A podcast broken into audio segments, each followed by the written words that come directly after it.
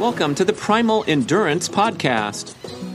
Slow down and enjoy the show, where we rap, literally, about everything you need to know. I'm your host, Brad Kearns. Are you ready? Let's go. Welcome. I'm back with Andrew McNaughton. I'm going to call this part two because I want to keep going with the same thread. And we started part one with the big picture question of balancing, uh, balancing uh, health, health and, and longevity goals. Yeah with fitness and peak performance goals. And I know we're going to take some more tangents, but we'll keep that theme running through the middle of the uh, of, of both of these shows and see what comes out of it. So thanks for joining us again. Um, let's kind of wrap it up with trying to answer or just give some clarity to the opening question, and that is like, how do you know when you're a, a little bit off on the wrong fork? In other words, how do you know that your health and longevity are being compromised by your uh, your training regimen. Uh, there's some signs you should watch out for. Well, the best kind of stuff. The the best way to do it is do regular um, health assessments. You know, um, through your doctor or whatever, and get blood tests or whatever like that. You know, that's what I do. Um, the the simplest way um, is you know if you don't want to, you know, because these are things that mm. most likely you like to do. Mm. So on days or weeks or whatever when you don't want to, then you know that's probably a good enough a, a good enough indicator. Oh gosh, you know? I mean, then Kelly. There, uh, then there is the cold or sick or injured, those things too. But duh, you know. Yeah. Um, but um, but yeah, the the want to factor is really simple because you lose the want to unless unless you're really hyped because you have a race coming up and you're sort of freaked out not to do the work but remember, um, one workout can screw up your race, but it can never make your race. Hmm. So if in doubt, do even that Lionel Sanders YouTube video where he did four times five k at 16 high, descending down to 16 low. Yeah, I think I think the the perfect example of of that is there's an athlete who's very good and he's only really comfortable in a state of overtraining. Right? I think that um, that is what we feel is normal because that's what we've been taught and that's what we've grown up. And, you know, as we're doing our builds, we have that uh, sense of invincibility and we do races when we're doing our builds and we do great. Um, however, that's not a, that's not a sustainable uh, way of, of, of, of, working. You need to rest and, and let your body come back and forth, and and and uh, you can't do it all the time that way. So um, yeah, I would say that that was probably a bad decision. Uh, back to your um, your your your benchmark. I remember Dr. Kelly Starrett saying this uh, in the video interviews, which were awesome in the Primal Endurance online course. Skip right to those. It was some really amazing insights, and one of them he was talking about um, the the physiological studies of training markers, and number one on the list above all the lactate blood pricking and uh, blood oxygenation, uh, which is also a pretty good one. Um, the the Mighty Max uh, meter that tests your blood oxygenation takes one second. It's super simple. You stick your finger in, and you see that you're hopefully up at 98, 99%. And if you're not, um, you're cooked a little bit. So I, I like that one. Uh, the, the Masimo Mighty Mighty Max, I think it's called. Check it out on Amazon. Um, but he said desire to train was number one on the list. In other words, that's a better marker of overtraining status or health compromised uh, behavior than anything else. Simple. Appetite, probably next if you're always hungry or mm. not hungry at all. Either one, huh? E- either one. Wow. Yeah. Didn't think about that. Always hungry is, is usually a good sign of overtraining because you, you can't get enough nutrition for what your body's been doing. And it's actually really good if your body gives you that feedback. Um, a lot of people don't get that feedback, but for the lucky few who do, uh, it's a really good it's a really good sign and and uh, something to pay attention to.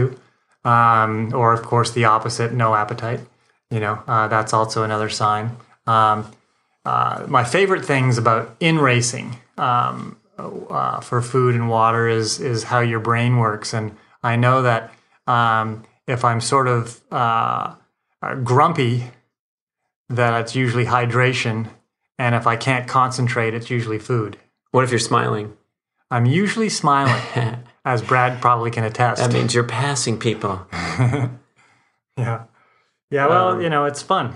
It should be Uh, fun. also, let's put in that plug for something that uh, Maffetone talked about in detail, and you hinted at briefly there, which is um, during this um, uh, this uh, phase of the stress response, where it's called. Oh, the there's different terms for it, but the um, the adaptation phase. You know, you are pumping out a high volume of stress hormones, and you feel fantastic for three to six or twelve weeks and you're buoyed on this artificial high of chemicals in your body, the endorphin like pain relieving, um, high peak performance chemicals, particularly cortisol. That's why chapter 10 in the Primal Endurance book is called the cortisol Showerhead and talking about how you can adjust the spray nozzle if you want to live a long time, or do you want to do a fire hose and, and go crazy like um, uh, the, the the Jocko, the military guy that's got a book out and uh, shows his his digital uh, watch on Instagram, 3:45 a.m. Where the hell are you? I just finished my workout. That kind of mentality where it's like go go go. Um, I have a little bit of an exception to that because I'm an old guy now, and we want to check in with all these hot shots when they're in their 50s. But anyway, Brad was never a 3:45 a.m. sorry. I've already done my workout. What are you No, doing? Personality. Can't can't relate to that. uh, but the point is that during this uh, this adaptation phase, when your gut pumped with stress hormones, you might feel great, and you might report great workouts, no soreness, uh, everything's grooving along, and so then you have to use your higher human reasoning skills to sit back for a second and go, "Wow." I've been putting in long hours at work. I've been doing great workouts. Haven't slept that much, but I've been waking up wide awake, feeling good anyway. And if you write all this stuff down on a piece of paper and sit back and observe, uh, you might be in this adaptation phase where you have to, uh, you're either going to head to a cliff when the stress hormones stop producing at normal levels and you have a major crash, injury, illness, burnout, like you stated. Uh, but if you can take corrective action and say, wow, I've done a lot of good work. We know from science and from practical experience that taking a week's rest period after a ton of good work it could be the greatest thing and the thing that really leverages you to long-term breakthroughs rather than crash and burn style. But to take note of that artificial high that can be so alluring. So one of the things that I notice in working with people who have worked either by themselves or with other people in the past, and they say, "This is what I did when I had my best race," and nine times out of ten, it was too much, oh. And they were in this response that we were just talking about, and that's why it's impossible for them to duplicate it because it was one of those things where the stars were aligned and you were rested enough to do this eight week block that was insane and still have enough left to do your one event right? Um, and yet, when you they try to duplicate that same, you know, same uh, power output and running times and all this stuff, they can't do it because it's just it, it it's not duplicatable, right? So, um, knowing when to rest and listening to your body's feedback is huge. And until you learn how to do it, you're better off to have someone help you with it. And even and even once you can read your own signs, it's still better off to have you're better off to have someone to bounce things off of and and have these conversations. I mean, Brad and I have had these conversations for over 30 years now. We've always helped each other, you know, and there's always been someone who we respected to bounce things off. And we didn't always agree, but we always respected the other person's answer and we tried different things sometimes. And sometimes we were right, sometimes we were wrong, but we were always sort of in constant sort of dialogue, brainstorming about, you know, what would be this is the great question too to ask yourself what would be best you know um, i remember going into uh, a race about five years ago and i was five weeks out and i was asking myself am i happy with my fitness today? And the answer was yes. So then from there i was like all right. So if this is as good as i'm going to be uh, which is entirely possible because i didn't think i'd get to be as good as i was at five weeks out so then I was like, all right, so the risks ta- uh, that I would take to get better versus messing it up and, and actually losing fitness or getting injured or or not being able to run or getting you know getting sick or something versus backing off a couple of weeks earlier than I had originally planned because I was already happy with my fitness. You know, I was weighing that. And that's something that you need to do because quite often we get these builds and they go really well and all of a sudden you're ready but it's a month early. so then what do you do? You don't keep going, but you have to figure out, you know, how to maintain that fitness or maybe even increase it a little bit through rest and specific work as opposed to, you know, your continued your continued build that you are supposedly planning. Here's the thing, too, and I, I don't know if I'm off base here, but I feel like we make way too much of the intricacies of the preparation, even up to the level of elite athletes, where it's so important to uh, follow this uh, predetermined schedule and hit your workouts before the big race. And I feel like um, the the stress response, if you're a healthy person and you have that figurative gun to your head, let's say at the Olympic trials, where there really is a, you know, it might as well be a gun to your head. You're summoning all of your energy reserves to have the, the, the best race of your life.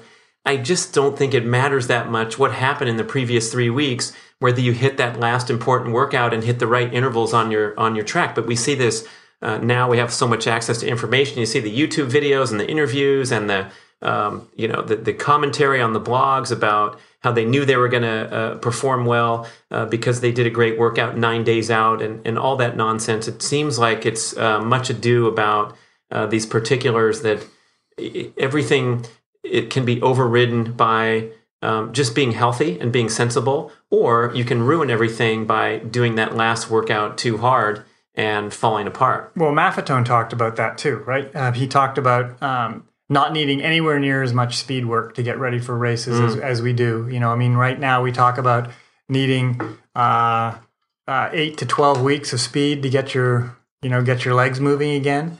And I remember with me, it took me when I started doing track, I would do the first week fairly easy because I didn't want to get stiff, and then usually by week three, I was running the intervals that I wanted to run or that I was running the year before, um, whether they were miles or halves or half miles or whatever. Um, and then I would do five more weeks when I was probably just getting more tired because I wasn't going any faster. I was just doing it five more times, right? And um, he his, his explanation is, well, that's unnecessary. Why waste that energy in training when you could have been doing either less or five more races? You know, and uh, uh you know it makes sense. It does. You you just don't need as much as we think you need, and then it goes back to that feeling of overtraining is what feels normal, you know. And also, we need to train our brain, and that last workout quite often gives us a sense of peace when in fact it's putting ourselves in that position where now I feel like I'm overtrained and this is normal and this is the way I should be going into this race. Right. Uh, Mark and I talked about this on one of the old shows, and it was upon my return from visiting with Maffetone and filming him in Arizona for the Primal Endurance online course. Ooh, that can kind of count as a commercial. Hey, everyone, order the course, primalendurance.fit. Okay. Anyway, we were kind of debriefing about the stuff he was talking about. And Mark came up with kind of the brilliant insight that um, we probably don't need to train our brains to suffer in the competitive setting. We're probably really good at that no matter what. I mean, you know, it hurts it's gonna hurt. It's gonna hurt from mile twenty to twenty six in the marathon, no matter how many times you do twenty mile runs. Oh, I and think, so I think there, the, there are people who are going to be good at it and people who aren't going to be good at it. And the people who are good at it probably shouldn't do it a lot in training because they'll probably get less good at it. Mm-hmm. And if you're not good at it, then maybe you're not meant to be at the front of the pack. And that was one thing that Phil put in there too. Is like, look, don't forget about genetics when we're talking about your your your your your your spot in the finish lineup and your goals for the coming season. Don't forget about that one. So if you got 478th and you want to get into the top 100, this may be um, we want you to get to your highest potential, but there's that factor in play. And th- a lot of times people try to override that with overly stressful training patterns, and they do worse than 478. So respect your genetic limitations. Um, but back to the example, um, let's for a moment separate uh, the brain on one end here. Let's put the uh, aerobic system, the cardiovascular system, in one category. And then let's put another category of your anaerobic muscle fibers, which do not need that much training, according to Maffetone. And, and uh, when you train the aerobic system, because the muscle fibers are interwoven with oxygenating muscle fibers and the fast twitch, the non oxygenating muscle fibers, when you train aerobically, you're stimulating the fast twitch muscle fibers, you're giving them a training benefit as well. And we know that training that high intensity, that fast twitch muscle fiber is very physically stressful to the body. So, do you need to train the, train the brain to suffer? Probably not.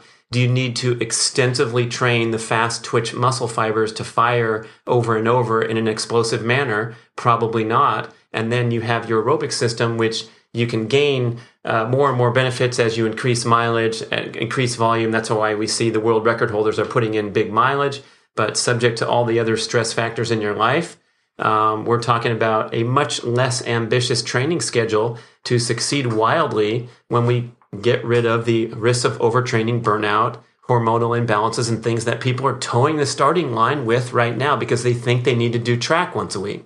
Uh, yeah, and it's that what we were saying before. It's that that last one workout. If I could just get this one last one in, I'd be really content. You know. Because my mind needs it, because I'm a type A and I'm ins- I have insecurities brewing in the background. I've talked to my training partners. Yeah. Whatever's cooking up in the brain. They've done it.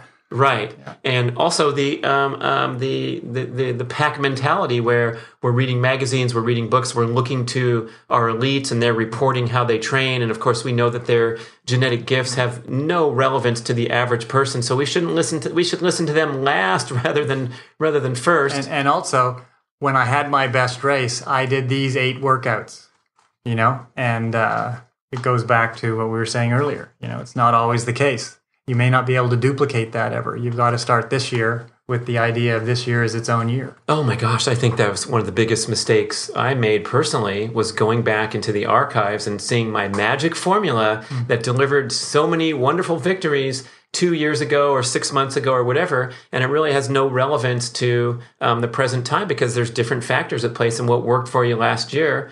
Um, you know, might not work uh, the, the coming year, especially if you've been burning that candle at both ends and using up, you know, your your initial burst of energy and and hormones that you direct to the sport and and succeed and improve for six months straight or eight months straight or two years. And then though there's a great article called um, running on empty i believe was the title and it was about these uh, top ultra runners and many of them like uh, i think a, a dozen were probably mentioned in this article who burst onto the scene. No one had heard of them and they're starting to win world level 100k and even 100 mile events. And they won two in a row and then they won another 100 and they did five 100 mile runs in one year. And then after about two years there was this pattern where they disappeared from the face of the earth and could never get back to elite level again. And some of the individual interviews we're talking about now. The guy's a chicken farmer in rural new mexico and he used to be winning 100 milers but they they just ran out of juice because they gave their all to the sport. They got it done with that stress hormone uh, assistance and then they ran out of energy. When we talk about this, there's an Australian coach who's who's very well known, and he has a you know he has a, an 18 month window where he gets people super super fit for 18 months, and then and then they break down, right?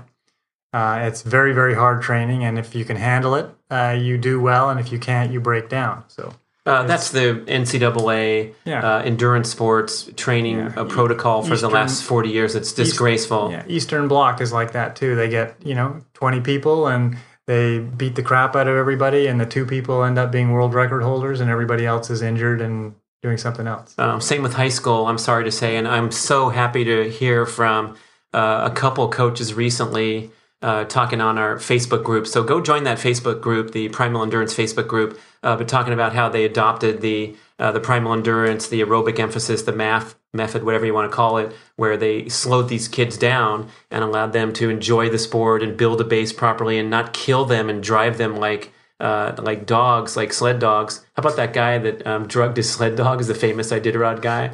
I think the news just came out here in October 2017, and you know, so they're driving their athletes like dogs, and then they the kids quit and burn out before they have a chance to reach their potential, and it's all in the name of competitive success. But no one's looking not only at the long term, because we know that your high school running career is not long term, nor is your NCAA Division One collegiate career, but just the actual uh, getting the best results at the end of the season. If you slow down and train less in the in the preceding months, for the most part, uh, it's going to work. My cross country coach in high school uh, found Arthur Lydiard's book, um, which is basically this. He was it was most of your runs. I think it was eighty percent of your runs should be you should be doing where you can have a perfectly good conversation, not much different than you were sitting on the sofa, and that's how we did most of our runs in high school. And then we Wow, tempo, revolutionary idea. Then we had yeah. tempo runs, and then we had track workouts. You know, and uh, yeah, it was, it, uh, it was pretty good. I was never very good at running in high school, but uh, I mean, I was someone. I think I broke the five minute mile twice. Um, but yeah, it was. I mean, it was good. We all had fun. We all loved the sport. And look at me, you know, Still going. fifty two years later, you're probably one of the faster people on your team right now. Of the people, I don't know if you could beat Kevin McKinnon still, uh, but you beat him for a little if he's listening for a few years there. Uh, I could beat him when there was a swim and a bike first, but I can, couldn't beat him in the run part. But I could get enough of a lead. Um, but uh, yeah, I don't know. I mean, it's uh, you know running slow and enjoying it and and having a good conversation. Uh, for me, is most of the fun, and then running super fast is also fun too. So. Uh, well, we talked about this before with your cycling uh, uh, protocol back in your day on, on the circuit when you were widely regarded as um, the best, or at least one of the very best cyclists, particularly on triathlon circuit. And anyone who had uh, observed you or trained with you would, would be shaking their head because all you did was pedal around at a slow speed and futz around and run errands in the San Fernando Valley once in a while, going out for those ambitious long rides in the mountains where you would climb up to the highest peaks at a really high rate of speed. But generally speaking, you were uh, doing gently paced training that was building that aerobic base that you could fire from such a high platform when it was time to go anaerobic and throw down for a time trial. My my friend Kyle used to make fun of me. He goes, "You ride 15 miles an hour all the time." Whether you're going uphill or downhill or on the flats. That's right, because the, the hard stuff usually came on the uphills. As, yeah. Was your, um, yeah. your your training method? Okay, I think we have some big uh, messages and themes to think about. So don't think of your training as as being healthy. Think of it as being training. Mm. Um, think of your ev- events as um, not necessarily an, a healthy endeavor, but something that you love to do or want to do. So you do it in the healthiest way possible, but knowing that you will be giving up or sacrificing health to achieve that type of fitness. Uh, Dr. James O'Keefe, the great TED Talk called Run for Your Life, but not too far and at a slow pace. It's on YouTube, so search for that.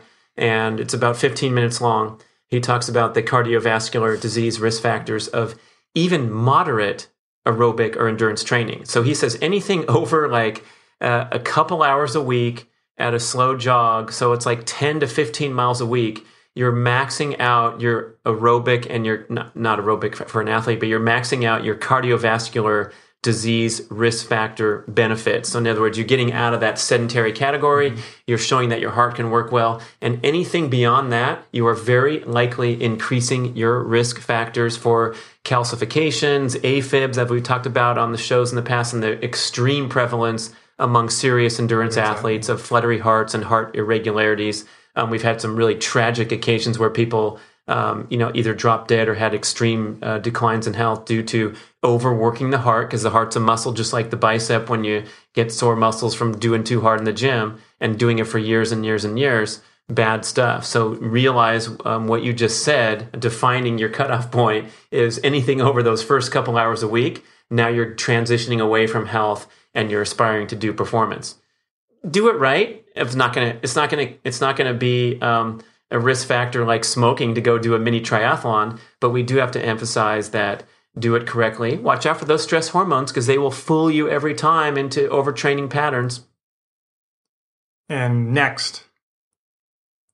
next. So many topics to discuss next. Why don't you chip in and make a suggestion either on the Facebook group? Uh, Dr. Lindsay Taylor, our incredible moderator of the Primal Endurance group and the Keto Reset group. You can jump over there. You can join both and be totally in the cool scene, um, make a comment there about the show or just send an email to info at primalendurance.fit. Love to hear from you on the feedback and thank you so much for listening. I just want to say this one thing. Brad is absolutely amazing. How fast he speaks and how much information he gets out in a short amount of time, just off the top of his head, is awe inspiring.